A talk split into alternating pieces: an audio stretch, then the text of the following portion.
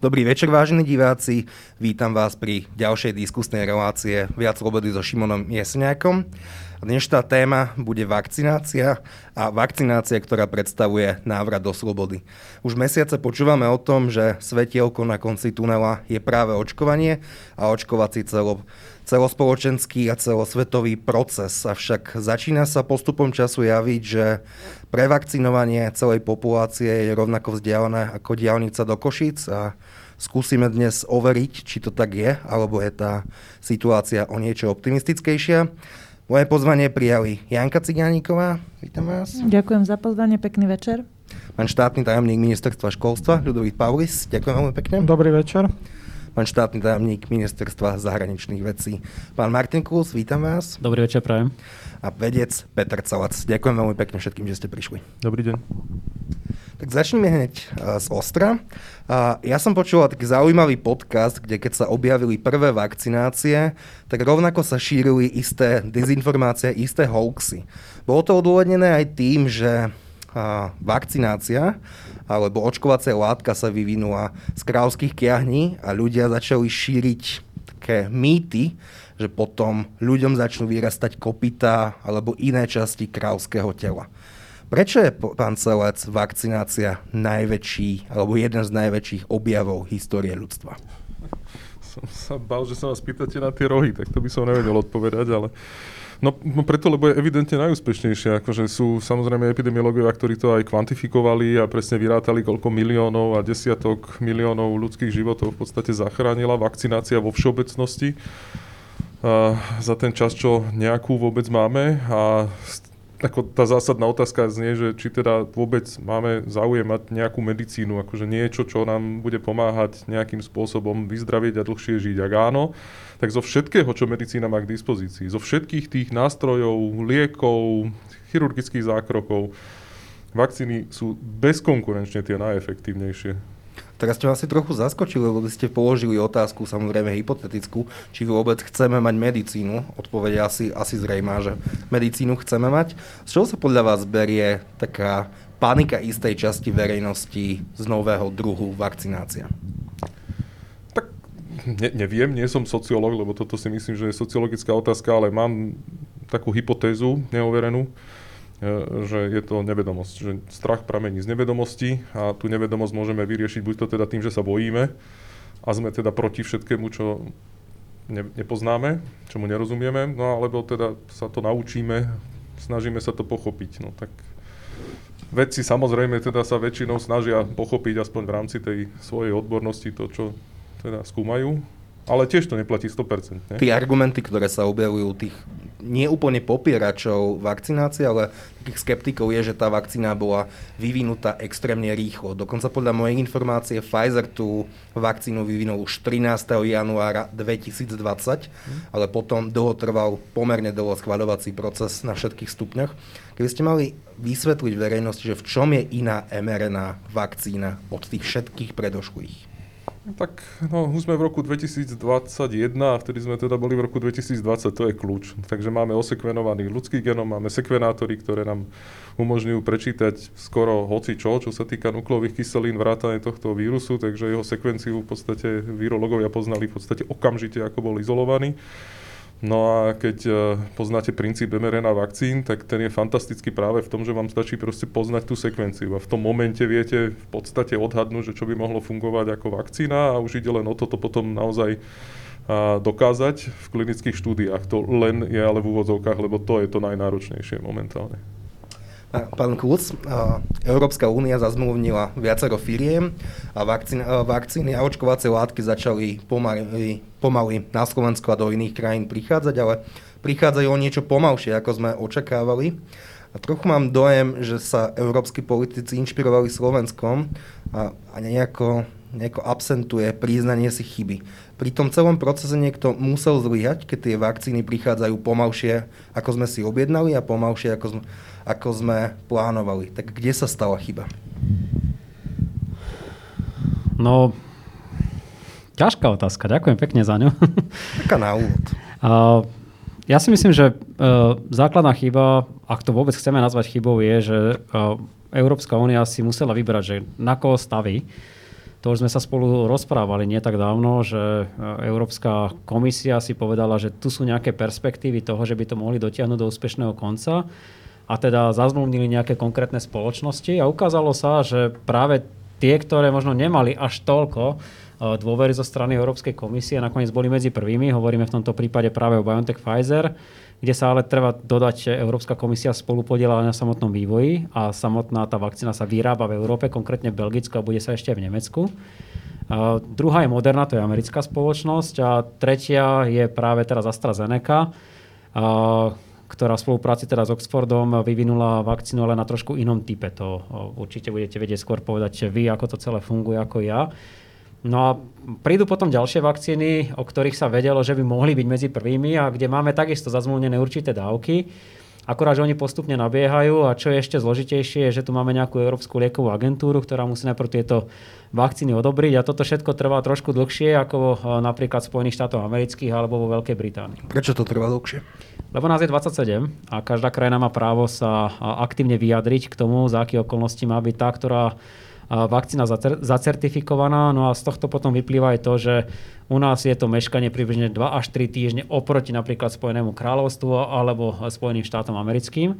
Takže z tohto dôvodu sa môže zdať, že sme trošku pomalší. Ako... Nezdá, my sme trošku pomalší. No, a je to tak, e, nebudeme si klamať, že nie. Na druhej strane máme dostatok vakcín na to, zakontrahovaných, aby sme to v tom prvom štvrť roku zvládli čo najlepšie.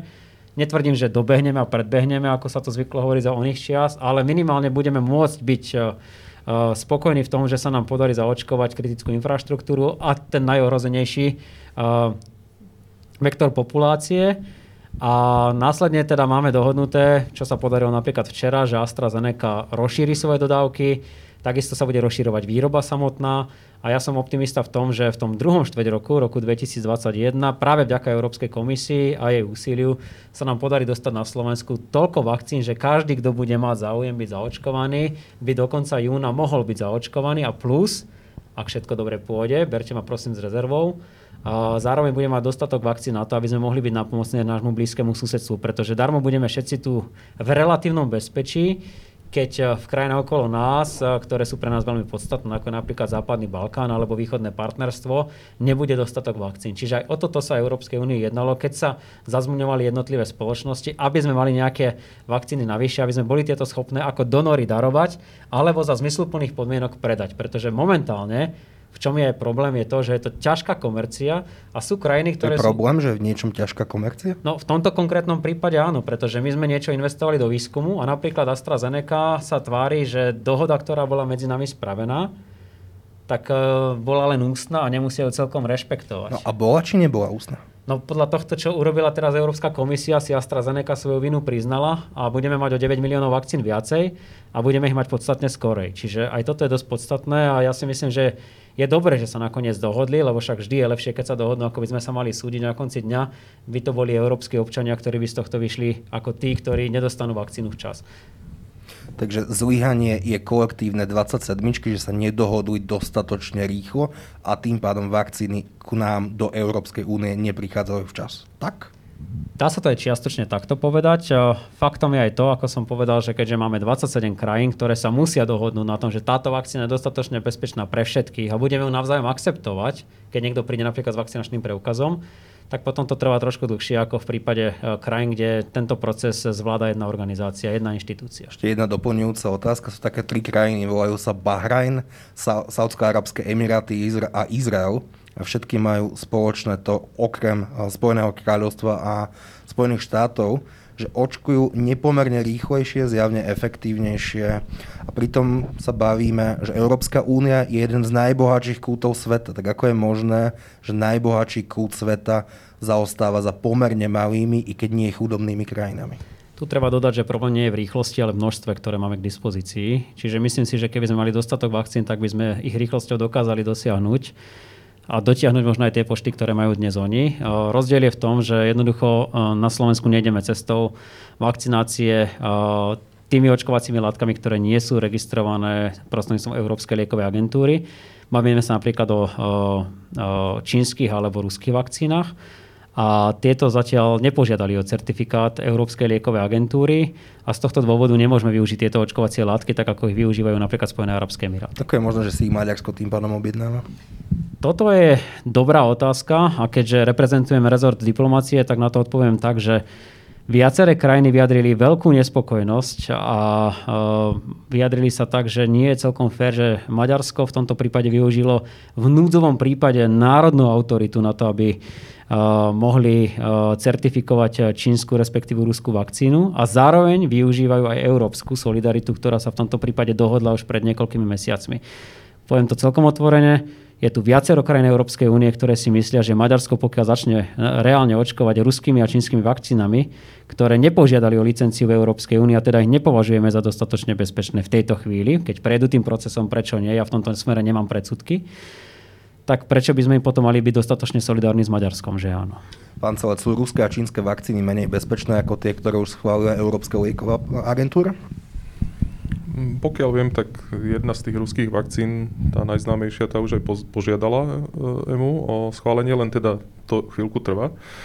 A e, odpoveď na vašu otázku je, že nevieme pretože tam tak kvalitné a tak veľké štúdie realizované neboli. Tie, ktoré boli, respektíve boli publikované, poukázali na to, že by tá úspešnosť mohla byť akože trošku nižšia, ale tam naozaj treba ako veľmi pozerať na detaily, aby sme neporovnávali jablka a hrušky, pretože tá úspešnosť sa môže rátať podľa toho, že koľko je infikovaných, alebo koľko umrie, alebo koľko má ťažký priebeh, alebo koľko má nejaké symptómy a to nie je úplne to isté ale keď máte efektivitu 95%, ako v prípade BioNTechu alebo Moderny, tak akože už ako lepší ne, nemôžu veľmi byť. No, takže odpoveď je asi, že teda ja predpokladám, že nebudú lepší. A, ako veľmi budú horší, to nevieme, uvidíme. Pani Ciganíková, ste chceli reagovať?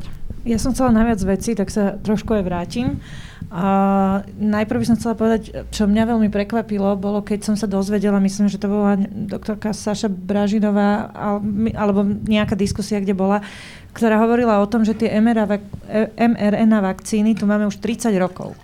Že, že to je niečo, čo už je veľmi dlho známe, ten, lebo ja som mala osobne predstavu, keď to teda celé takto nejak rýchlo prišlo, nečakane, tak ja som mala tiež predstavu a úprimne hovorím, že ja som mala pocit, že je to v poriadku, že keď sa to tu celé takto rýchlo zomlelo a teraz rýchlo sa tá očkovacia látka vyvinula tiež som nad tým asi podľa mňa, tým chcem povedať, že možno, že nebyť až tak kritický, že každý normálne rozmýšľajúci človek sa zamyslí nad tým, že tak dokeľu, tak keď to tu nie je dlho a nemáme teda nejakým spôsobom overené tie účinky, že bude to v poriadku, ale presne ako hovoril pán doktor, tak ja som si začala zisťovať a začala som sa pýtať na to, že aká je to vakcína, čo robí, ako funguje, čo spôsobuje. No a na moje prekvapenie som sa teda dozvedela, že tieto mRNA vakcíny boli už dávno dávno, dávno ehm, v minulosti využívané a, a teda nejako vynajdené a oni sa potom formovali pri rôznych, eh, rôznych ochoreniach, myslím, že sa používajú aj pri ebole, pri nejakom druhe chrípky. Môžem sa miliť, možno, že ako nie som úplne presná, to, to skôr budú vedieť povedať vedci. No ale podstata je, že je viac ochorení, kde sa po, používal tento druh uh, vakcíny, čiže tí vedci už vedia, ako funguje a nie je to presne tá istá, samozrejme, že ona sa mení, ale, ale jednoducho nič sa nestalo ani vtedy, nič sa nestalo za, za tie dlhé roky, nie je to úplná novinka. A mne to príde už uh, aj to, na čo ste sa teraz pýtali, že, že, meš, že, že či meškáme a prečo sme teda už ne, nejako pozadu a neskôr ako ostatné krajiny, mne to príde v tomto smere aj trošku výhoda. A výhoda v tom, že vlastne v tomto momente sú na svete zaočkovaní už milióny ľudí a nikomu sa nič nestalo. Respektíve nemôžeme povedať, že nikomu, ale naozaj to percento je smiešne, ale tí ľudia sa samozrejme sledujú, všetci vedia hlásiť nežiaduce účinky. Jednoducho je to, je to proces, ktorý beží a v iných krajinách už beží dlhšie ako u nás. Sú zaočkovaní milióny ľudí a, a naozaj nikomu sa nestalo nič vážne. A naopak výsledky sú také, že tá vakcína pomáha. Nie je to trochu alibistické tvrdenie? Nebolo by lepšie, keby sme my boli tí, ktorí sú vopred a Izrael by sa inšpiroval nami? Neviem, nakoľko je alibistické, ale viem, že je reálne. Že proste takto to je. A teda, keď už je tá situácia dnes taká, že Izrael bol prvý, my sme, my sme teda, alebo aj, aj Británia je popredu, uh, my, my jednoducho reálne máme zaočkovaných menej ľudí, sme pomalší, tak ja som si to nevybrala, ale situácia taká dnes je. Ale čo viem povedať, že pozitívne na tej situácii je to, že ak máme čas obyvateľstva, ktorá sa obáva uh, nejakých dôsledkov, tak teraz môže vidieť na veľkej časti sveta, na miliónoch ľudí, že sa v podstate nemá čoho obávať, aspoň nie uh, v takomto horizonte a už máme aj oveľa viac a lepších výsledkov. A ešte, čo chcem povedať k tomu uh, Izraelu napríklad, oni, nie, oni nečakali kým Európska lieková agentúra teda schváli uh, vakcínu v Európe, veď logicky, hej, nemajú na čo čakať, ale ak som sa správne, um, ak som správne pochopila, ja som sa informovala na šukli o tom, že ako je možné, že v Amerike, v, Izraeli, že jednoducho ako je možné, že tam o mesiac skôr alebo aký čas prijali tieto vakcíny a že, že ich rovno už dávajú ľuďom. A jednoducho oni nečakali ani na úplne ukončenie tých, tých všetkých potrebných testov v tej, v tej, na tú finálnu fázu, zatiaľ čo Európska lieková agentúra na toto čakala, že nie je to úplne e, iba v tom, že 27 krajín sa dohodlo, ale aj v tom, že naozaj poctivo zhodnocovali tie výsledky tých štúdií. A mne to príde, mne to príde pochopiteľné rozhodnutie a dokonca asi v tejto chvíli aj správne. A príde mi to ako dôkaz toho, že môžeme mať menšie obavy. Že naozaj, ak niečo prejde Európskou liekovou agentúrou, tak mám k tomu väčšiu dôveru a preto aj tak, tak ako hovoril Martin, že ja som presne tiež za to, že aj Sputnik, keď prejde uh, Európskou liekovou agentúrou, aj tie čínske vakcíny, všetkými desiatimi budem za to, aby ma aj naši ľudia a čas našej spoločnosti si myslím, že to veľmi ocenia, zvýšime zaočkovanosť celkovú, aby mali k dispozícii tieto vakcíny, ale, uh, ale tá latka, tá Európska lieková agentúra je do istej miery pre mňa garantom uh, bezpečia, bezpečia a mne je sympatické, že sa ne, neunáhlili, uh, aj keď teda to môže teraz vyzerať, že sme mohli byť rýchlejší, ale mne je sympatické, že, že na tú bezpečnosť dbáme. Že Európskej liekovej agentúre veríte viac ako tej americkej? Áno. Ďakujem veľmi pekne. Nech sa páči. Ja vám len dám doplňujúcu otázku. No. Pokojne môžete zareagovať, ale doplňujúca otázka je, ako dôležité bude, aby sme čím skôr zavakcinovali učiteľov a žiakov. A či i žiakov. Tak teraz rozmýšľam, že na čo odpoviem skorej, ale asi, asi dokončím to kolečko postupne. Uh, tam je ešte, uh, hneď tá prvá otázka bola, že, že ak, aký je teda postoj k, tej, k očkovaniu a k vakcinácii celkové. A to je práve to, čo sa často vytýka modernej medicíne, že len lieči nejaké symptómy a, lieči tých chorých ľudí a udržuje ich chorých a, a, a pomáha im zmierňovať tie príznaky, ale v podstate zostávajú chorí.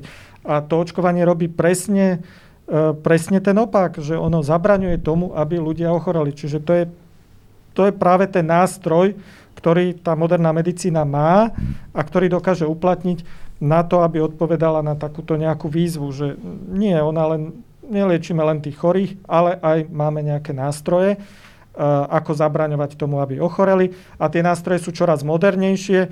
Bolo spomínané, že teda ten princíp eh, mRNA a využitia mRNA je už, je už starší. Áno, je starší a je, teda neviem o tých vakcínach, že by boli používané, ale um, túto bonznem na uh, Peťa Celeca, že on vo svojich experimentoch tento princíp nie na, za účelom vakcinácie, ale za účelom expresie niektorých, e, niektorých látok už využíval, neviem koľko to bolo, teraz sme sa o tom rozprávali, 10, možno 12 rokov dozadu, 15 rokov dozadu. Takže e, aj u nás na Slovensku ho samozrejme poznáme a máme, máme s ním nejakú tú skúsenosť. No a to je odpoveď, že a, a je pomerne jednoduchý, čo sa týka takého akože E, tej, tej prípravy vakcíny a to je aj tá odpoveď, že prečo vedela byť tak rýchlo pripravená. Ale potom je vidieť, že naozaj pomerne dlhý čas trvalo, kým bola aj schválená, kým prešli všet, všetky tie uh, uh, klinické skúšania. Čiže aj v tých vašich otázkach sú tam také kontroverzie. A nemohli sme ju mať skorej a zase na druhej strane a a nie je to teda nebezpečné, keď to je akože tak rýchlo, tak čo, tak chceme to mať rýchlo, alebo chceme to mať bezpečné. Ja tiež si myslím, že Izrael trošku hral taký ako vabank, teraz ich môžeme asi pochváliť, že im to vyšlo, ale čo keby im to nevyšlo, tak mali by zaočkovanú veľkú časť populácie možno slabou účinnou vakcínou alebo vakcínou, ktorá má veľa nežiaducich účinkov. Čiže oni na tú kartu vsadili, boli flexibilnejší, rýchlejší, ale mohlo to vypaliť aj inak. A Európska únia má istú v rámci uh, EMI istú robustnosť, ktorá uh, zaručuje také niečo, že naozaj sa môžeme spolahnúť na, asi na je potrebné aj dodať, že Izrael zapojil, a to pán Kula si potvrdí, celý svoj diplomatický zbor, dokonca preplatil mnohé európske i ostatné štáty, takže uplatnil aj kapitalistické princípy, čo sa im zjavne oplatilo. Áno a pravdepodobne teda nie len preplatil, ale uh, zaplatil aj tým, že nejakým spôsobom už tá štvrtá fáza testovania, to znamená v tej všeobecnej populácii, v Izraeli prebehne, e, firmy vďaka tomu získajú dáta, ktoré potrebujú a, a ktoré by iným spôsobom oveľa ťažšie získavali. Čiže tým, že tam bol ne, zrejme nejaký takýto, uh, takýto barter. Čiže preplatil nielen peniazmi, ale, ale aj teda ponukou toho, že začnú skorej a, a, a vyprodukujú tie klinické údaje. Tu len na doplnenie, možno keď hovoríme o tej cenotvorbe, tak uh, naozaj je to tak, že Európska lieková agentúra mala dohodnuté už nejaké konkrétne ceny, s ktorými prídu tie jednotliví výrobcovia na trh. A ukazuje sa, ako ste správne povedali, že niektorí preplatili túto sumu. Môžeme sa baviť, či nám tie 2, 3, niekedy 4 týždne stáli za to, ale keď na konci dňa si porátame 1,5 miliardy vakcín, ktoré by sme mali vedieť využiť e, v rámci európskeho priestoru, tak e, je to nemalá suma, ktorú sme ušetrili európskym daňovým poplatníkom. Môžeme sa baviť o tom, že či za to stoja tie stovky životov, ktoré mohli za nejakých okolností byť ušetrené. Toto nikto nevie v tejto chvíli posúdiť. Asi, asi keby sme sa mali v tejto chvíli rozhodovať, tak tie životy sú zácnejšie ako tie miliardy. Na druhej strane, presne ako povedal pán štátny tajomník, uh, Izrael išiel do istej míry na Vabank, a takisto ako aj Spojené kráľovstvo, napríklad za AstraZeneca obzvlášť pokiaľ ide o 65+, plus, o tom sa môžeme ešte rozprávať, to určite pán doktor bude vedieť viacej ako my. Toto všetko sú ešte neúplne jasné odpovede a do istej miery ten izraelský princíp a do istej miery aj ten britský, obzvlášť teraz pri tej novej mutácii, slúžia ako prípadové štúdie, ktoré my potom v Európskej únii vieme pomerne jednoducho využiť. Čiže napriek všetkej tej škandaloznosti, ktorá sa za tým možno u niektorých ľudí skrýva, sú to aj pozitíva, ktoré z toho dokážeme vyťažiť. Čo, čo máte na mysli pod škandalóznosťou? No napríklad to, že mnohí nám vyčítajú, že Európska únia zlyhala pri spoločných objednávkach. Viacerí euroskeptici alebo aj tí, ktorí sú jednoducho antivaxery, hovoria, že sme to nezvládli a že by mali byť z toho vyvodené dôsledky. Isté, že sa spravili aj chyby, to nepochybne. Samotná Európska komisia aj slovami eh, eh, šéfky Európskej komisie hovorí, že možno boli až príliš dobrí eh, na niektorých konkrétnych výrobcov. A ukázalo sa, že v piatok ten veľmi tvrdý krok, ktorý sa stal, to málo kto už teraz k tomu dodáva, že Európska únia si povedala, že dosť Poďme sa teraz baviť o tom, ako ideme nakladať s výrobkami, ktoré sa vyrobia v Európe. Keď nechcete dodržiavať zmluvné záväzky, ktoré tu boli vopred dohodnuté, keď nechcete vziať do úvahy to, že niektoré krajiny nedali ani cent na vývoj samotnej vakcíny a my sme vám dali niekoľko miliárd, desiatok, stoviek miliárd na to, aby bola v, takoj, eh, v takom stave, ako momentálne je, aby poslúžili primárne našim občanom, no tak potom sa urobili aj tvrdšie opatrenia. Čiže zase nehaňme Európsku komisiu vždy, keď uh, je to v tomto prípade nie je celkom nevyhnutné. Ekonómovia sa ale shodujú na tom, že najlepšia cesta, ako sa dostať z ekonomickej recesie a recesie celkom, je, je práve vakcína. Tak nebolo vhodné teda preplatiť kohokoľvek ako najbohatší kontinent sveta? To sa nakoniec aj urobilo, ale urobilo sa to podľa mňa ďaleko zmysluplnejším spôsobom, že sme investovali do tej samotnej výroby tej vakcíny, do jej vývoja a nakoniec eh, to bude aj Johnson Johnson a to bude napríklad aj eh, eh, ten francúzsky výrobca vakcín, ktorí dostali nemalé prostriedky na to, aby to dotiahli do úspešného konca. Johnson Johnson, pokiaľ viem, tak bude stačiť iba jedna vakcína, aby bola dostatočne účinná, minimálne pre určitej skupine obyvateľstva. Takisto máme tu nejaké ďalšie možnosti, ktoré budeme vedieť do budúcna využiť aj pri uh, tých mutáciách, o ktorých sa teraz hovorí. Tam takisto Európska únia zohráva svoju rolu aj pri financovaní toho výskumu, takže ja verím tomu, že toto je tá najschodnejšia cesta. A mne sa práve páči na tom tá solidarita, že keby sme išli iba slovenskou cestou v tomto prípade, tak predpokladám, že by sme dnes nemali toľko, koľko máme. A toto mi je trošku nesympatické, poviem to celkom úprimne, napríklad na tom maďarskom prístupe, že tie čerešničky na torte si povyberajú, chceme mať aj Pfizer, aj BioNTech a chceme mať aj AstraZeneca z európskych solidárnych kvót, ktoré máme per ráta, teda na osobu ale zároveň si ideme svojou vlastnou cestou pri certifikovaní dvoch vakcín, ktoré neprešli tým európskym certifikačným procesom. A to opäť konštatujem, nemám voči nim e, žiadnu zaujatosť. Keď budú certifikované v rámci EMI, začneme nimi očkovať a keď sa nájde na Slovensku niekoľko desiatok tisíc ľudí, ktorí si povedia, že chceme radšej čínsku alebo ruskú vakcínu, nech ju majú. Nemám s tým absolútne žiadny problém. Pani Ciganíková, reakciu? Ja som chcela povedať, že chválim Izrael a chápem Maďarsko. A chválim Izrael za to, že veď chvála Bohu, že teda začali skôr a že, nám, že, že v podstate zaplatili nielen vyššiu cenu tým farmafirmám, ale aj zaplatili tými dátami, v podstate tým výskumom, ktorý nám chýbal, na ktorý my sme čakali, tak v podstate oni, oni tie dáta tej Európskej únie, teda aj nám, Slovákom, dali k dispozícii. Takže fajn, ďakujeme za to, je to výborné. Ja keby som si mala vybrať, že či máme byť my tí, ktorí ideme, ideme nejakým spôsobom, uh, že to má byť na nás skúmané, alebo máme byť tí, ktorí sú v bezpečí a bolo to skúmané inde, tak ja som spokojná, že teda Izrael si vybral. Ja im fajndím, teším sa, vôbec mi to nevadí, úplne rozumiem aj tomu prístupu. Ale hovorím, som rada, že teda Izrael takto konal a že aj vďaka ním máme my dôkazy, že, že sme v bezpečí pri týchto vakcínach. A chápem Maďarsko, no samozrejme, že oni robia, čo môžu robiť, tak uh, ide tu o životy. Čiže ja rozumiem tomu, že, že nejakým spôsobom uh, sa snažia získať čo všetko je len možné pre tých svojich občanov, ale mali by teda, nemali by zabudnúť, že sú v nejakom spoločenstve. A na druhej strane, ale aj to spoločenstvo, ja si myslím totiž, že týmito krokmi Maďarska, aj tá, aj tá EMA, Európska lieková agentúra, aj tá, to európske spoločenstvo bude prinútené rýchlejšie konať a zvažovať tie tú čínsku vakcínu, tú, tú maďarskú vakcínu, uh, pokiaľ sa to teda dá, lebo ja si myslím, že to teda je na mieste, že tu by mala ísť nejaká taká nejaká taká, neviem, či nacionalizmus, alebo ako to nazvať, v tomto by mali ísť bokom a mali by sme naozaj uh, sa pozerať na to čisto vedecky. Ak sú tie vakcíny dobré a dostatočné, tak ich treba pustiť potom aj do Európy. A to, že takto konalo Maďarsko, tak my teraz vlastne ako zvyšok Európy budeme pred voľbou či aj zvyšok Európy príjme tie vakcíny, alebo či sa rozhodne, že teda nie sú dostatočne dobré a potom má problém Maďarsko. Ale Maďarsko nás týmto nejakým spôsobom možno donútilo byť rýchlejšie. Teda Maďarsku kvitujete, že vytvorili potenciálny tlak na Európsku komisiu a Európsku úniu, aby sme sa zaoberali aj zvyšnými vakcínami. Pozor, ja som povedala, že ich chápem, nie, že im to kvitujem, že rozumiem, prečo to robia, a, ale tak ja som rada, že to teda nie je Slovensko, ktoré ide, ide touto cestou.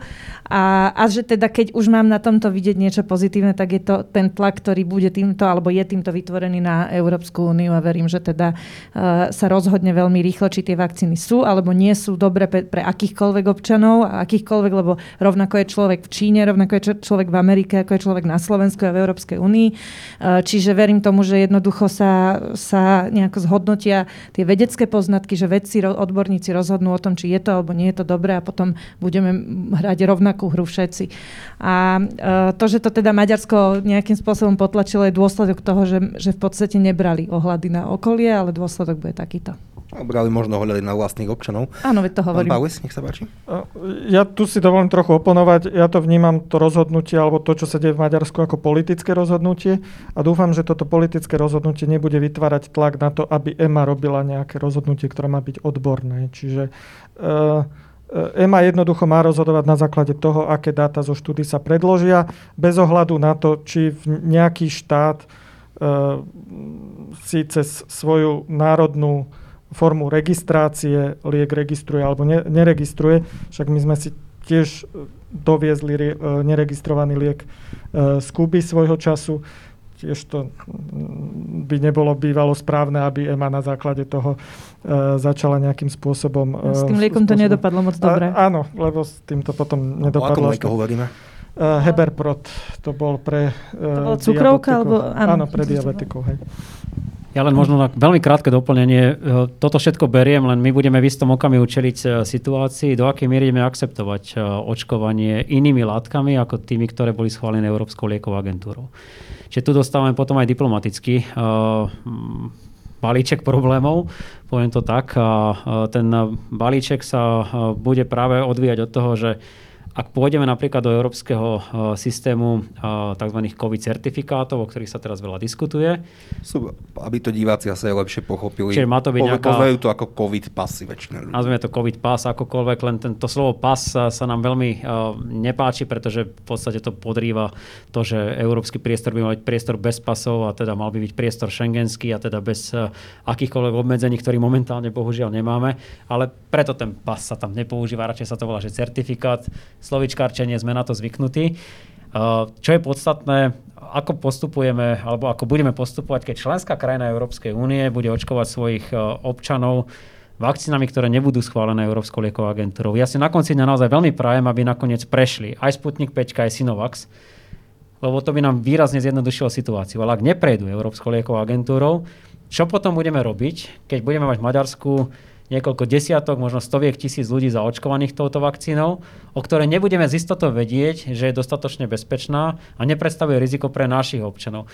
Toto nie je primárne otázka, ktorou sa zaoberá naša diplomácia, ale takto nejak bežia uh, tie diskusie aj v rámci európskych uh, rád. Ja som napríklad súčasťou Rady pre všeobecné záležitosti, ale určite sa to rozdiskutováva aj na úrovni jednotlivých ministrov zdravotníctva.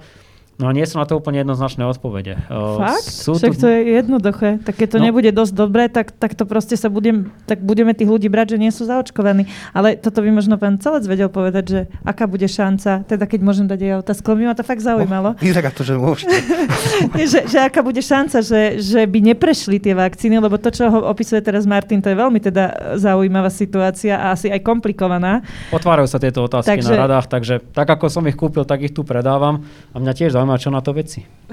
No, že veštiacu gulu nemáme. Aspoň niekoho to zaujíma. Celé je. O, tom to, o tom to celé je. Akože napríklad BioNTech vakcína bola už na jar veľmi dobrá, len sme o tom nevedeli. Akože tie klinické štúdie sú tam tie kľúčové, ktoré potom to potvrdia. To je ono. Čiže už na jar sme mohli kúpiť strašne veľa BioNTech vakcín a riešiť to tu, len teda sme nevedeli, že to bude tá vakcína. Tam boli iní kandidáti, o ktorých sa tiež hovorilo, dokonca sa predpokladalo, že prídu oveľa skôr.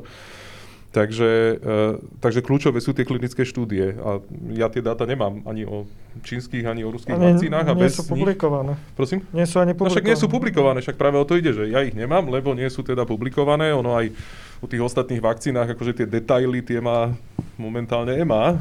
tie nie sú úplne, že, že, že by boli všeobecne známe.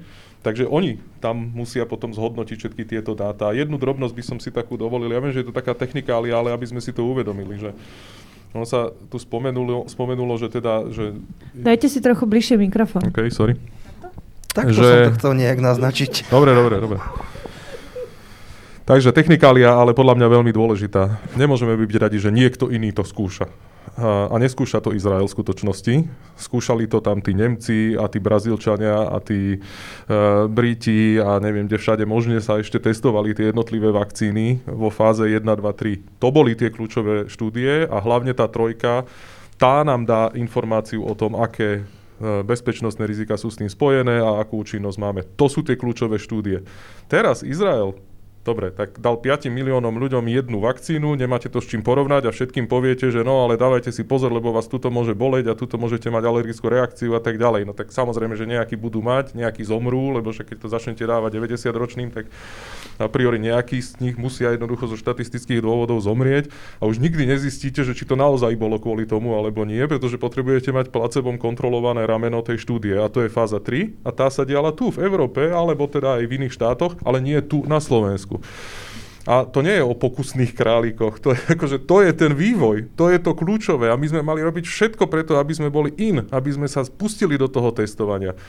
Akože je to absolútne dôležité pri vakcínach a je to absolútne dôležité aj pri iných liekoch. To akože popierame princípy evidence-based medicine, keď fungujeme tak, že nejaký liek sa schváli na základe toho, že niekto si myslí, že toto je dobrý liek a teraz ako presaďme to. Však na to sú štúdie, treba urobiť štúdiu a ja ju budem maximálne podporovať. Aj mi úplne jedno, či to bude lacný liek, drahý liek, neviem, aký liek, ruský liek, akože keď tam je rácio, nech sa urobí štúdia. Pozrite si Clinical Trials, to je databáza, kde e, sa riešia teda klinické štúdie. Momentálne cez 3000 aktívnych štúdií ohľadom covidu. Na Slovensku je z toho, že jedna. V Maďarsku 8, v Čechách neviem 9, v Polsku 20, nebudem rozprávať, ale každopádne oveľa viac ako u nás. A toto je ten problém. My sme mali participovať na to. Keď sme robili celoplošné testovanie, keď už sme ho teda museli robiť, tak sme mohli sa predsa aj prihlásiť, že viete čo, my skúsime aj tú vašu vakcínu. Firma BioNTech, CureVac alebo ktorákoľvek. Však sme mohli krásne otestovať, že či funguje. To sa mohlo aplikovať. Samozrejme nie na všetkých, samozrejme nie, že tajne. Samozrejme len tých, ktorí by chceli do tej štúdie byť zapojení. Ja vám garantujem, že ja by som chcel byť zapojený do tej štúdie, ja. aby som už v oktobri alebo v novembri bol vakcinovaný. Možno. Možno nie, lebo však teda aj placebo skupina tam musí byť ale to je kľúčové, aby sme prispeli k tomuto poznaniu a aby sme posunuli a mohli sme mať konec koncov aj skorej tie dáta, ktoré... účinky jadrovej bomby. Dobre, ale akože mal, mohli sme tu kľudne mať už niekoľko desiatok tisíc vakcinovaných ľudí už v oktobri. Vakcínou, o ktorej by sme nevedeli, že či je efektívna, uznávam, no ale tak veď o tom to je, nie? Však e, posunieme tú, tú, tie vedomosti ďalej a dáme aj ostatným vedieť, že aha, táto funguje, táto nefunguje, ideme ďalej spoločná otázka na pána Paulisa a Celoca. Uh, pred nejakými tromi, štyroma týždňami premiér Matovič sa vyjadril v zmysle, že ak sú naši vedci takí múdri a šikovní, prečo tú vakcínu nevyvinú a nedistribujú a nevyrobia, tak otázka je na vás, prečo sa tak nestalo. Viem, že existuje aj tým na Slovensku, ktorý sa výrobou vakcíny zaoberá. A otázka na vás, pán Paulis, koľko sme tomu týmu prispeli na výrobu vakcíny? Asi začnem ja, neviem, priznám sa. E, to myslíte asi Axon, hej? Ale, ale neviem o tom, akú dostal podporu a, a či dostal vôbec nejakú podporu, či žiadali o nejaký grant alebo nežiadali. Neviem. Ale viem povedať, že teda vo všeobecnosti také číslo, že koľko stojí vý, vývoj jedného lieku a zhruba to platí aj pre vakcíny, je asi 1 miliarda eur. A zo štátneho rozpočtu na vedu a výskum dávame asi 400 miliónov eur ročne, čiže e, nedávame ani polovicu tej sumy. Takže keby sme e, si povedali, že vsadíme na vakcínu a dáme tam všetko, čo máme, tak, tak aj tak to nie je dosť. A, a nestačí to ven, akože zaplatiť, že teraz si poviem, že, že, že dám tu jednu miliardu a budem, budem mať vyvinutý liek. Nie, to tak nefunguje. To je nejaká funkcionalita, ktorá sa musí dlhými rokmi e, budovať, udržiavať, aby boli pripravené infraštruktúry, ľudia, e, aby tam bolo to know-how. E, a toto my tu máme dlhodobo zanedbané, čiže asi taká je odpoveď. No. Prečo k tomu viete tiež viacej povedať určite. Tak neviem, štátny tajomník má asi viac dať ako ja, neviem. Neviem, ako sme prispeli, neprispeli, ale, ale viem, že za určitých okolností by sme mohli prispieť. A keď ničím iným, tak určite teda tými klinickými štúdiami, ktoré sa tu mohli realizovať a môžu sa realizovať aj čo sa týka liekov, aj čo sa týka ďalších vakcín. A nemusí to byť nutne slovenská vakcína, však už akože sme snáď teda ďalej a vďaka aj politikom sme v Európskej únii a teda to sme veľmi radi. Buďme všetci veľmi radi a uvedomme si teraz, že ako je veľmi dobre, že sme v EÚ. Akože ja si to teraz uvedomujem oveľa viac ako hocikedy predtým. Ja len chcem povedať, že uh, moje keď som sa stala predsedničkou zdravotníckého výboru, tak moje prvé pracovné stretnutie bolo kvôli klinickému skúšaniu, pretože keď som vlastne porovnala so zahraničím, koľko sa tam robí klinických skúšaní, lebo ja, ja som možno like, ja sa ospravedlňujem, ak to poviem zle, budem rada, ak ma pani opravia, ale pre mňa je klinické, klinické skúšanie spôsob, ako sa dostať k nejakej liečbe, teraz akejkoľvek, lebo však vtedy ešte COVID nie, ale, uh, ale že dosta, ako, sa, ako sa k nej dostať čím skôr. A, eh, a jednoducho my v tomto ako by sme zaostávali už predtým. V čase, keď už boli voľby, už tu bol, už tu bol COVID, tak som sa presne, o tomto som sa rozprávala, že či by sme teda nemali nejako participovať na výrobe tých vakcín a tak ďalej. No a preto som teda robila aj, aj tento výbor, kde som chcela nejakým spôsobom to pohnúť a mala som pocit, že najväčšie problémy sú v podstate dva. Jeden je v, tých, eh, v tom nastavení legislatívy, ktorá v podstate nemotivuje zúčastňovať sa na tých, eh, na tých klinických skúšaniach tých jednotlivcov. Jednak aj tých lekárov, tých, tie nemocnice samotné, že finančne to proste nie je tak atraktívne, ako by to malo byť. A, a, a respektíve mohlo by to byť rozdelené tak, aby to bolo finančne atraktívne pre väčšiu skupinu ľudí, keď to mám správne povedať. Ale druhá vec bola aj to, že máme malú vzorku vlastne akoby ľudí na Slovensku, že, že, že sme mali štát, je tu málo obyvateľov a, a z toho ešte iba nejaká časť sa samozrejme má nejakú diagnózu, z, toho, z tých, ktorí majú tú diagnózu, iba nejaká časť sa chce podielať na nejakom klinickom výskume. A vo výsledku my vlastne nie sme zaujímaví pre tie firmy, pre tú malú vzorku, ale o to atraktívnejší by sme mali byť, o to flexibilnejší by sme mali byť v tých podmienkach, ktoré my máme ešte navyše veľmi skosnatele a, a zle nastavené. A tuto som sa snažila ja teda komunikovať s ministerstvom, spojila som nejakú skupinu ľudí s ministerstvom, dokonca so zahraničím, ale nemám mám teda úprimne pocit, že sa niečo pohlo. Ale, ale teda tá snaha aspoň z tejto strany bola. Poviem príklad. BioNTech, tá prvá najúspešnejšia vakcína. A fáza 3, to je tá najväčšia štúdia, ktorá sa realizovala, sa realizovala na 40 tisíc ľuďoch. Zdravých ľuďoch, kde sa čakalo, že teda koľky z vakcinovaných a z nevakcinovaných teda budú, uh, budú infikovaní, respektíve budú mať symptómy covidu akože celá tá štúdia sa úplne bez problémov mohla tu zrealizovať, neviem, vtedy možno, že niekde na Orave, alebo kde sme mali vtedy najviac, mm. najväčšiu incidenciu, že, že keby sa to dohodlo, keby pán premiér neriešil, že idem sa pochváliť testovaním, ale keby napríklad dohodol, že netreba vám pomôcť testovaním tej vakcíny, tak akože sa úplne bez problémov mohla celá tá štúdia realizovať u nás. Ja uznávam, že sme mali z hľadiska tých rôznych diagnóz, ale potom sú tu iné klinické štúdie, napríklad pri tých vakcínach, kde akože my môžeme byť svetová veľmoc v priebehu jedného roka, keby sme veľmi chceli. Pani Ciganíková, ste spomenuli, že nám tomu bránila aj legislatíva. Teda predložili ste legislatívne zmeny, ktoré by tieto prekážky odstránili?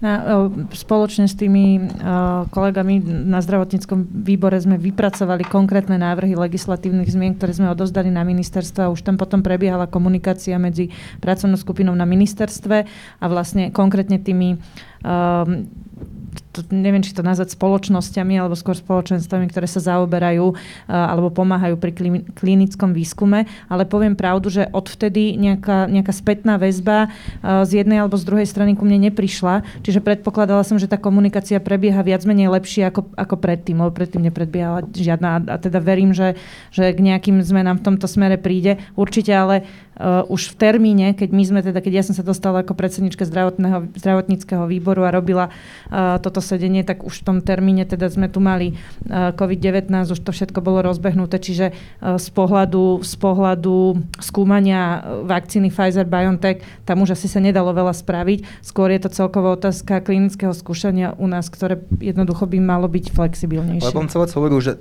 tento výskum sme vedeli spraviť napríklad pri masovom testovaní na Orave, ktoré bolo v oktobri, áno, to, novembri? Áno, ale na toto nepotrebujete asi na 40 tisíc ľudí. Uh, jednoducho asi nepotrebujete až tak legislatívne zmeny. Asi aj myslím, áno, sú tam aj, sú tam aj také práve to odmeňovanie napríklad, hej, uh, alebo, alebo rôzne, rôzne súhlasy a povolenia, ale to sú také maličkosti. Ja som skôr mala pocit, že napríklad uh, súkromné uh, nemocnice majú u nás akoby väčší záujem sa zúčastňovať klinického skúšania. Štátne nemocnice oveľa menej sa zúčastňovali a jednoducho preto, lebo tam nie, nie sú nastavené tie motivácie tak, aby, aby tí zamestnanci, aby tí primári nejakým spôsobom chceli, aj, a teda nielen primári, ale aj ich zamestnanci, lebo to musí byť tímové. A, a je, to, je, to, je, to, je to jednoducho nastavené, alebo bolo to nastavené takým spôsobom, že, že väčší záujem mali tie menšie nemocnice, čo by malo teda fungovať skôr naopak. Akože ja nechcem spätne teraz hodnočiť, čo sa malo, nemalo urobiť. Ja teraz do budúcna sa pozerám a ja proste vidím, hoci ja nerobím klinické štúdie, ja nie som klinik, ale ja vidím, že je extrémne dôležité, aby sme tu maximálne podporovali klinický výskum. Poprvé, tu sú klinici, nie je ich veľa, ale sú tu klinici, ktorí robia tie klinické štúdie a robia aj dobré klinické štúdie, aj také, ktoré sú tuto centralizované, teda na Slovensku uh, vedené, tak tých treba maximálne podporiť a pokiaľ možno teda nájsť aj ďalších, ktorí, uh, ktorých uh, by sme podporiť mohli do budúcna.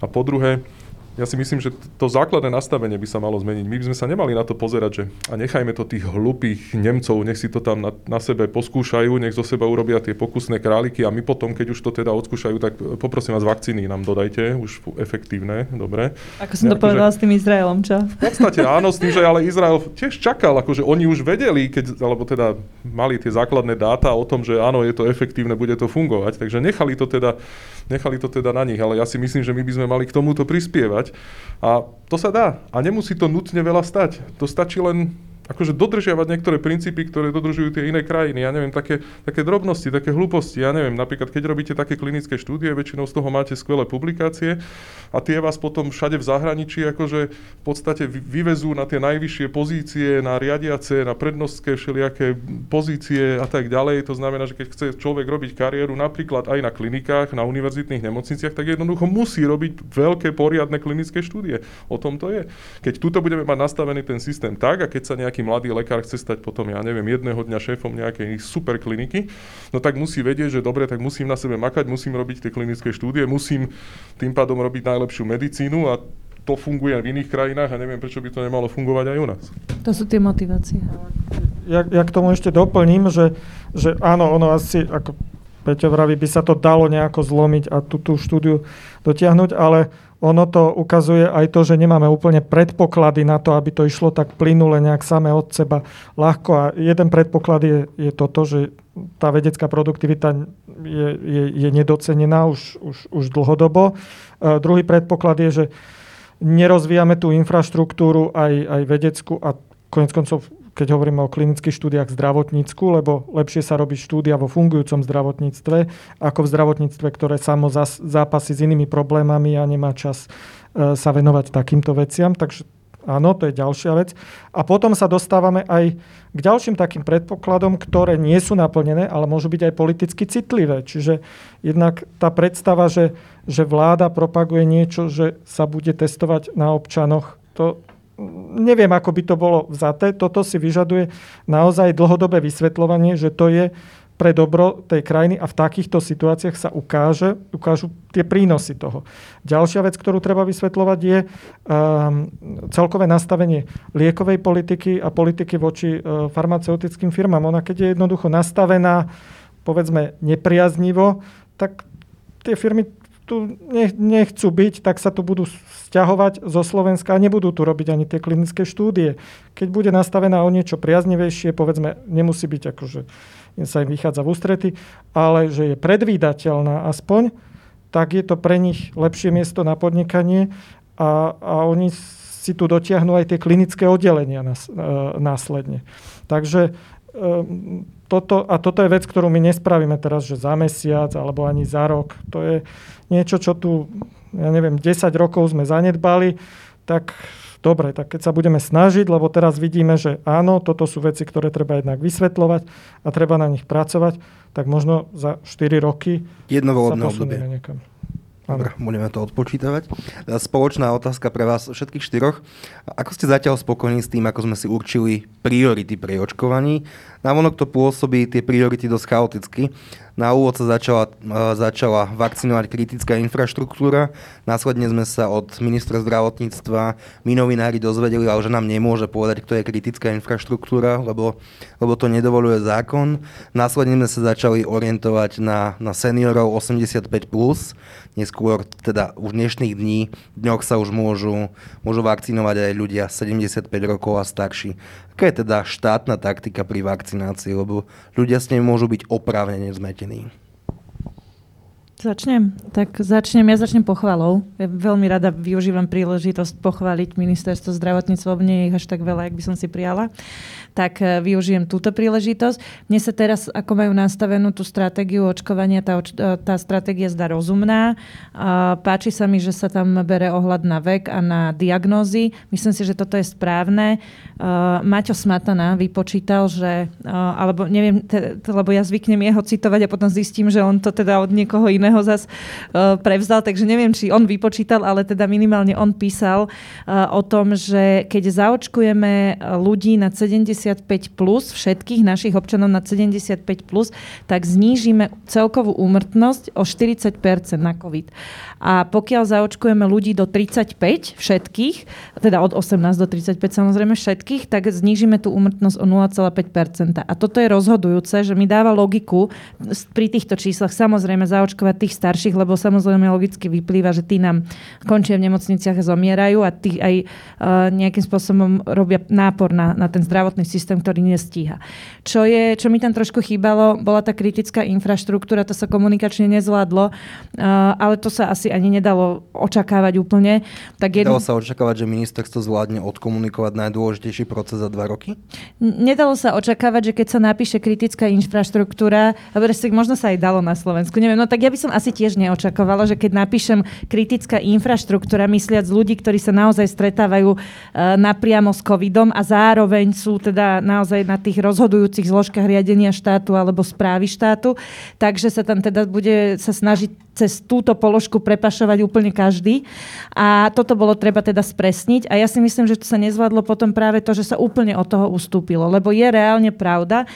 My máme napríklad ministerstvo hospodárstva a ja som teda veľký fanúšik toho, toho, tej hierarchie podľa veku a podľa diagnóz, aby sa išlo postupne. A, ale aj eh, Karol Gálek mi napríklad vysvetloval, že my máme teda naozaj niekde v elektrárniach tých energetikov, ktorí sú nenahraditeľní, keď mi vypadnú, tak jednoducho nebude elektrína v nejakej časti uh, Slovenska aj v nemocniciach, že to jednoducho musíme týchto ľudí mať v bezpečí a zaočkovaných a takýchto je práve na ministerstve hospodárstva veľmi veľa. Väčšina, väčšia časť kritickej infraštruktúry spadá naozaj pod nich.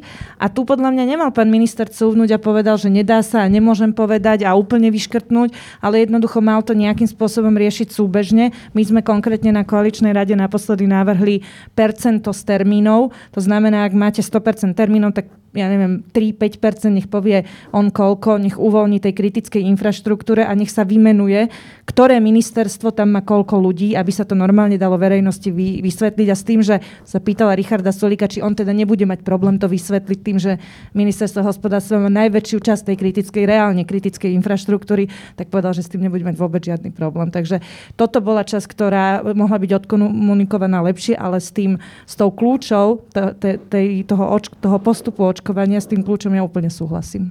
S tým najnovším kľúčom, teda tým, rozdelenie áno. do 11 skupín a podľa toho Ono mi je jedno, do koľkých skupín. Podstata je očkovať najprv tých chorejších a starších aj postupne nižšie. Ja dostávam veľakrát ako politici, však my určite viacerí dostávame veľakrát otázky typu, no dobré, a teraz čo mám robiť ja? Ja mám 40, 50 rokov a ja sa s tým nestretnem, ja nemôžem umreť, keď teda, ja neviem, napríklad dobrým príkladom sú pokladničky.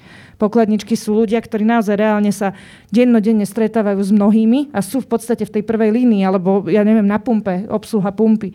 A, ale ten, ten apel na to je, že že áno, že stretávajú, ale majú oveľa, keď aj to dostanú, majú oveľa menšiu šancu ako ten 85-75 ročný človek, že sa im niečo vážne stane alebo že umrú. Jasné, že majú, všetci máme, len násobne väčšiu šancu, že bude mať naj, tie najfatálnejšie, najvážnejšie dôsledky majú tí starší, preto tí by mali ísť prvý, nie preto, že tým iným nič nehrozí.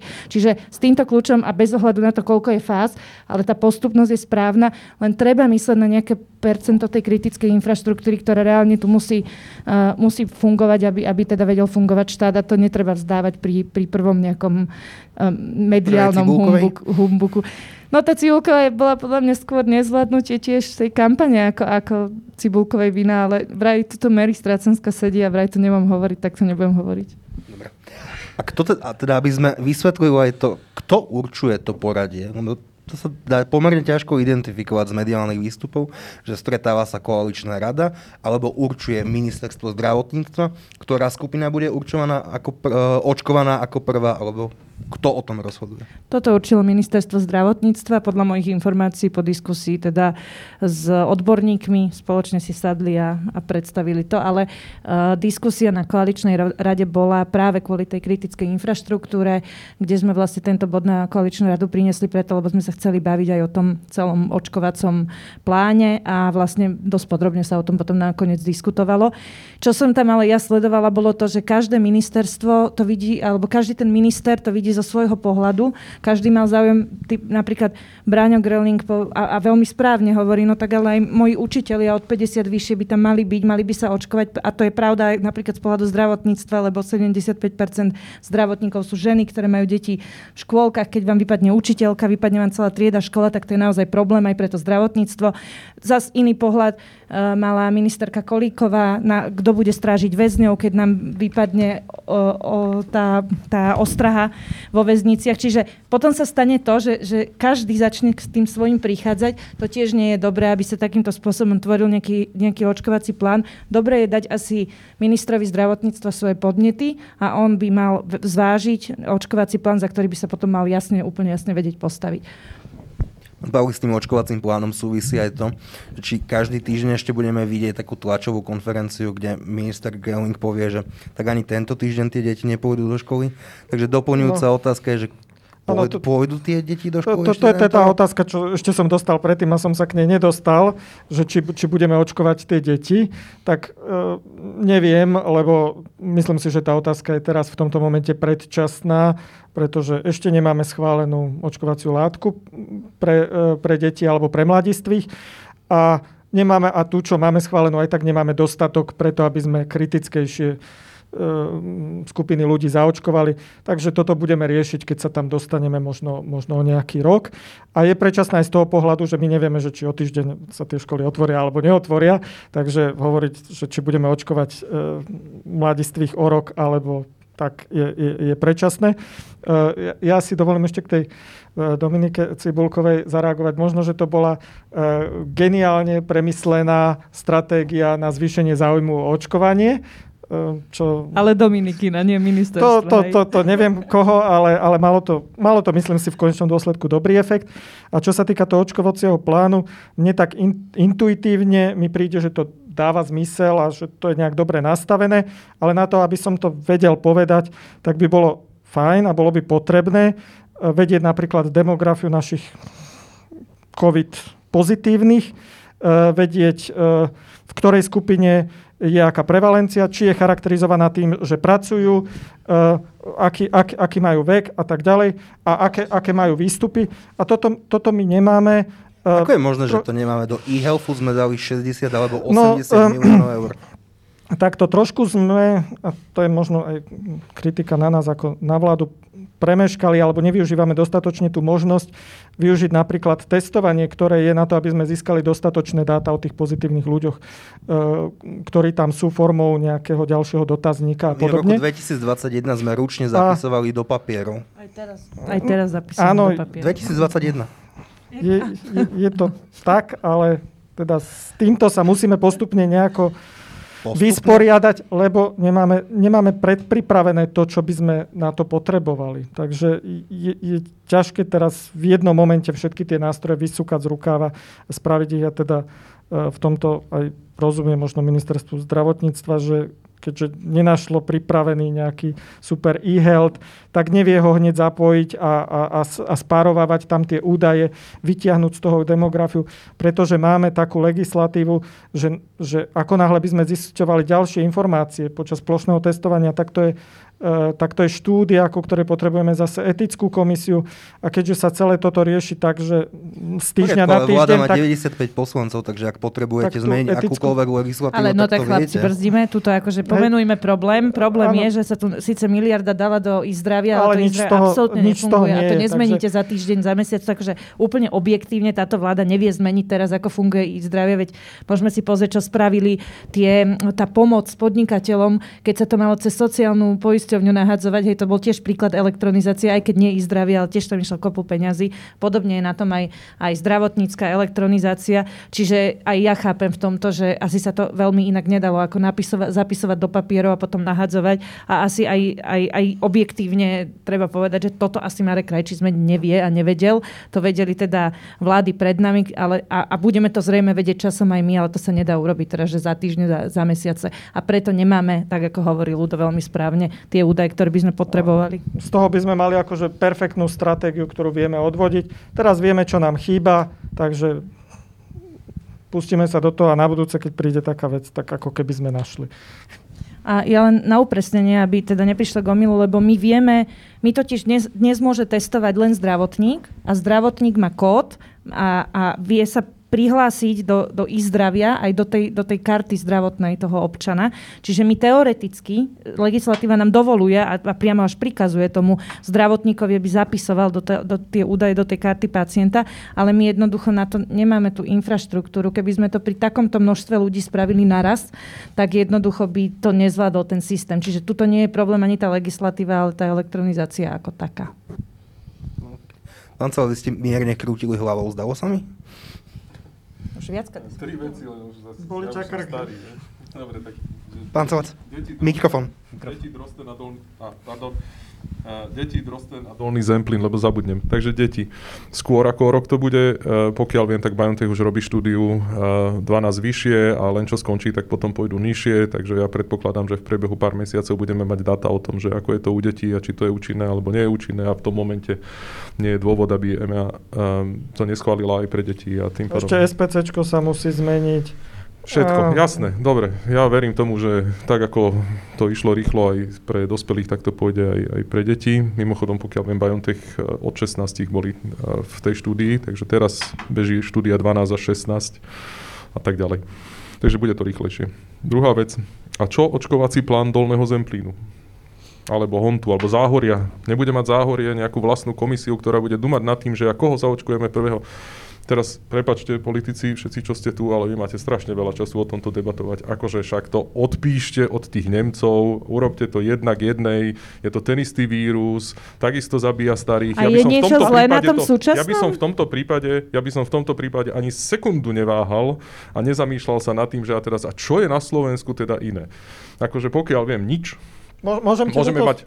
Má, máme, máme starších ľudí, máme úplne iné, inak fungujúce zdravotníctvo, Takže e, tam, tam môže byť veľký rozdiel, že Nemci si môžu dovoliť taký a taký percentuálny výpadok na PNK mať lekárov a sestričiek, aký my si dovoliť nemôžeme. No ale čiže, my máme Ivermectin, čiže, takže s Ivermectinom vyriešime pandémiu a tým pádom bude vec. Akože toto sú ano, tie slovenské špecifika. Ja, ja, máme, pozrite sa, z pohľadu Nemecka sme my to isté ako dolný Zemplín z pohľadu napríklad, ja neviem, Bratislavy alebo Hont, ja som z Hontu, tak proste to sú regióny, akože prečo by nejaký región mal mať niečo úplne iné ako zvyšok Európskej únie, alebo nejaké väčšie štáty. Ja si myslím, že v tomto prípade, aj keď teda máme menej starších, tak máme tých starších, ktorí sú teda vulnerabilnejší a vôbec sa tým zaoberať podľa mňa je akože, a veľa aj vedcov, akože diskutujeme o tom. Teraz uh, som čítal uh, nový návrh od, od kolegov, ktorí teda tiež vymysleli, ako ešte trošku to vylepšiť a optimalizovať. Ja to, ja to kvitujem, beriem to a tak, len mi to tak prípada, že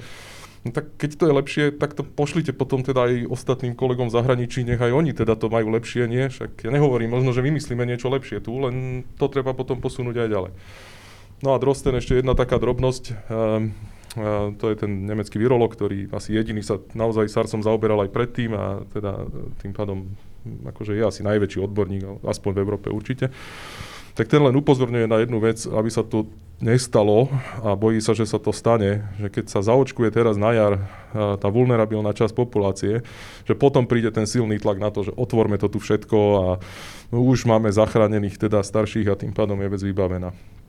No a on potom na číslach ukazoval, že no dobre, ale potom, keď sa teda naozaj zvýši incidencia u mladších tak aj keď je tá letalita oveľa nižšia, tak nakoniec teda budú plné nemocnice, ale teda mladších. Lebo tu budeme mať nie tisíce, ale možno 10 tisíce každý deň novo infikovaných a tak, respektíve 100 tisíce niekde v Nemecku. Uh, tak len upozorňujem na to, aby sa na toto nezabudlo, hoci to nie je teda moja myšlienka. Nestačí proste len teda tých starších zaočkovať a tváriť sa, že potom už je všetko v poriadku. A nielen kvôli mutáciám, nielen kvôli všelijakým iným veciam, ale aj čiste z toho dôvodu, že, že tá letalita nejaká je aj u mladších a keď budú vysoké incidencie, tak sa nevyhneme tým plným nemocniciam aj, aj tak. A ten náš očkovací plán je alebo nie je v poriadku podľa vás? Lebo z tohoto som to nepochopila. No, ja, ja som ho čítal v tej prvej verzii, to, to nebolo teda dobre napísané. Aj a v tejto teda verzii, že 85, 75, 65, To by som tiež ináč upozorňoval na to, že keď dáte niečo vonku z vlády, že je to voľne dostupné, akože niekto by to mal prečítať. Lebo potom, keď akože fakt to nedáva zmysel, ani akože syntax tam nie je v poriadku, tak si povie, že čítal to vôbec niekto?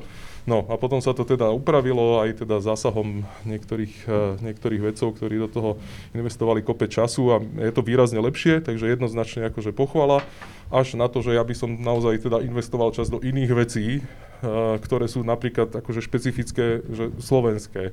Napríklad, ja neviem, tie klinické štúdie. No. Prepačte, ma napadlo, že špecifické slovenské je, že my sa tu takto dlho bavíme o všetkom. Jedna doplňujúca otázka. Kus, keď sa pozriete na uh, krajiny Európskej únie, kto tam riadi očkovanie? Distribujú, uh, očkovania distribúciu. Je to, je to vláda, je to štát, je to ministerstvo, alebo kto to je? A tá doplňujúca otázka je, že Izrael to spravil úplne inak. Izrael má 4 zdravotné poisťovne, ktorá rovnako ako naše zdravotné poisťovne u nás vedie všetko, vedie našu adresu, telefónne číslo, chorobopis a tie poisťovne sami o sebe vedia, že kto by mal tú vakcínu dostať, dostať prioritne, kto je ohrozená skupina. A doplňujúca otázka teda tu na pani Cigánikovú je, prečo sme to nezberali zdravotným poisťovňam, kým ešte máme tri? Nechám Martina prvého a odpoviem. Tak, hej, správne chápem. Ďakujem pekne. No, ja najprv zareagujem na tú prvú prvotnú otázku. Keď sme porovnávali náš vakcinačný plán s tým, ktoré majú aj v ostatných krajinách Európskej únie, tak pri tom druhom, uh, tam, ako hovorí pán doktor, už naozaj nie sú nejaké zásadnejšie rozdiely, takže ne, nevykyvujeme sa z radu nejakým zásadnejším spôsobom. Ak sa pýtate na to, aké majú krajiny rôzne prístupy, tak treba dodať, že Izrael je jeden špecifický prístup prostredníctvom zdravotných poisťovní. E, máme tu spolkové krajiny ako napríklad Rakúsko alebo Nemecko, e, kde e, je to vo veľkej miere v kompetencii jednotlivých spolkových krajín. Potom tu máme veľmi centralizované prístupy, ktorým je typické napríklad Česko alebo aj Slovensko. Do istej miery napríklad aj Veľké Polsko. Čiže v rôznych krajinách sa rôzne metódy osvedčili. A pravdou je to, že nejak zásadne sa navzájom neodlišujeme. Čo sme sa odlišovali napríklad, keď sme to hneď v tej prvej fáze skúmali od toho 27. decembra, kedy sme začali spoločne očkovať, je, že napríklad Dánsko išlo cestou vyočkovania všetkého, čo mali k dispozícii hneď v prvej možnej dávke. Pričom teraz zúfalo čakajú na tú druhú, či príde včas, aby mohli v tých 21 až 28 dňoch, pokiaľ je BioNTech Pfizer, zaočkovať ten zvyšok, alebo teda tých, ktorí dostali prvú dávku. Preto je tá nervozita v tej krajine výrazne vstúpa, preto aj majú výrazne viacej zaočkovaných v tej uh, prvej uh, fáze, ako sme mali my. Rôzne krajiny k tomu pristúpili rôzne. Vieme, že napríklad Spojené kráľovstvo pri AstraZeneca zvýšilo ten rozdiel medzi prvou a dávkou o niekoľko desiatok dní až týždňov. Čiže tu je to potom naozaj otázka na vedcov, ako k tomu pristúpiť, či je to takto správnejšie alebo menej správne, lebo pokiaľ viem, tak niektorí tvrdia, že už po tej prvej dávke sa nám to oplatí natiahnuť tak, že dajme tú prvú čo najviac ľuďom, hlavne v tej ohrozenej skupine obyvateľstva, pretože e, už tá prvá nás vo veľkej miere chráni a tým pádom môžeme zachrániť niekoľko desiatok, možno stoviek, možno tisícov životov podľa toho, akej veľkej populácii hovoríme O tomto všetkom treba diskutovať, naozaj sa treba učiť navzájom a v tomto smere naozaj začali sme naraz, začali sme rovnakými vakcína, vakcínami, uh, fungujeme viac menej v rovnakom kultúrnom prostredí, možno s trošku odlišnosťami, pokiaľ ide o zdravotnícky systém, ale uh, je dôležité, aby sme tie skúsenosti navzájom zdieľali. A to je aj úloha nášho ministerstva. Snažíme sa s týmito, s týmito informáciami prichádzať. Aj ministerstvo zdravotníctva je súčasťou takejto diskusie.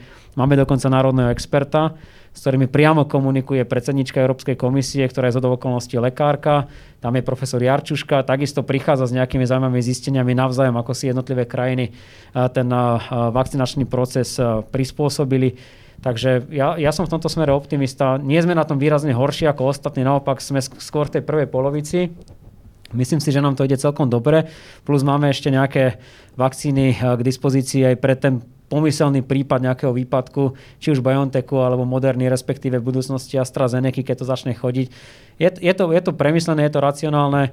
Mohlo by to byť za každé okolnosti vždy aj lepšie, netvrdím, že nie. Tu len taká malá glosa, keď ste sa pýtali na e-health a, a všetky tie e, veci okolo toho e, súvisiace napríklad s tým, koľko stoviek miliónov išlo do elektronizácie verejnej správy ako takej. No vidíte, ako politolog by som sa potom opýtal, ako je možné, že tí, ktorí toto celé spôsobili, majú dnes suma sumárom okolo 35% v prieskumoch, ale to už je téma sama o ako sebe. Ako politolog by som vám mohol po diskusii odpovedať. No, môžeme sa o tom kľudne porozprávať a evidentne to občanom neprekáže, že tieto peniaze sa jednoducho preplitvali. A dnes v takejto kritickej situácii sa nedajú využiť na to, na čo by boli potrebné.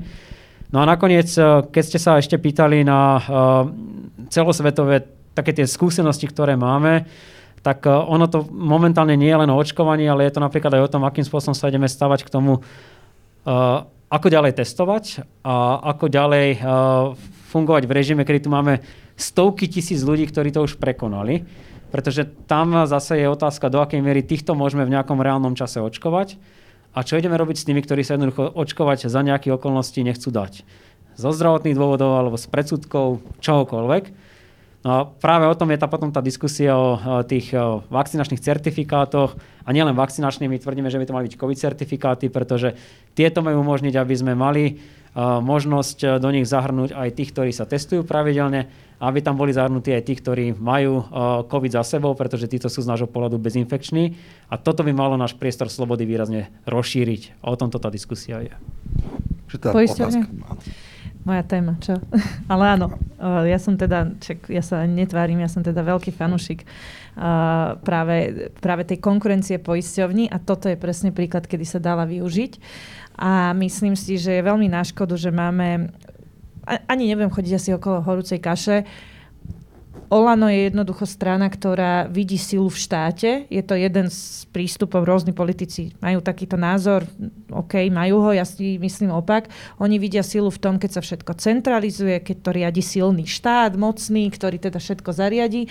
A poisťovne sú pre nich, ale akékoľvek súkromníci, uh, sú pre nich uh, proste zlo, ktoré tu musia len strpieť a keby nebolo Sasky, tak ani by nemuseli najradšej. A, a takto k nim aj prístupujú, sú niečo ako prietokový ohrievač, ktorým sa snažia tým poisťovňam osekať všetky možnosti.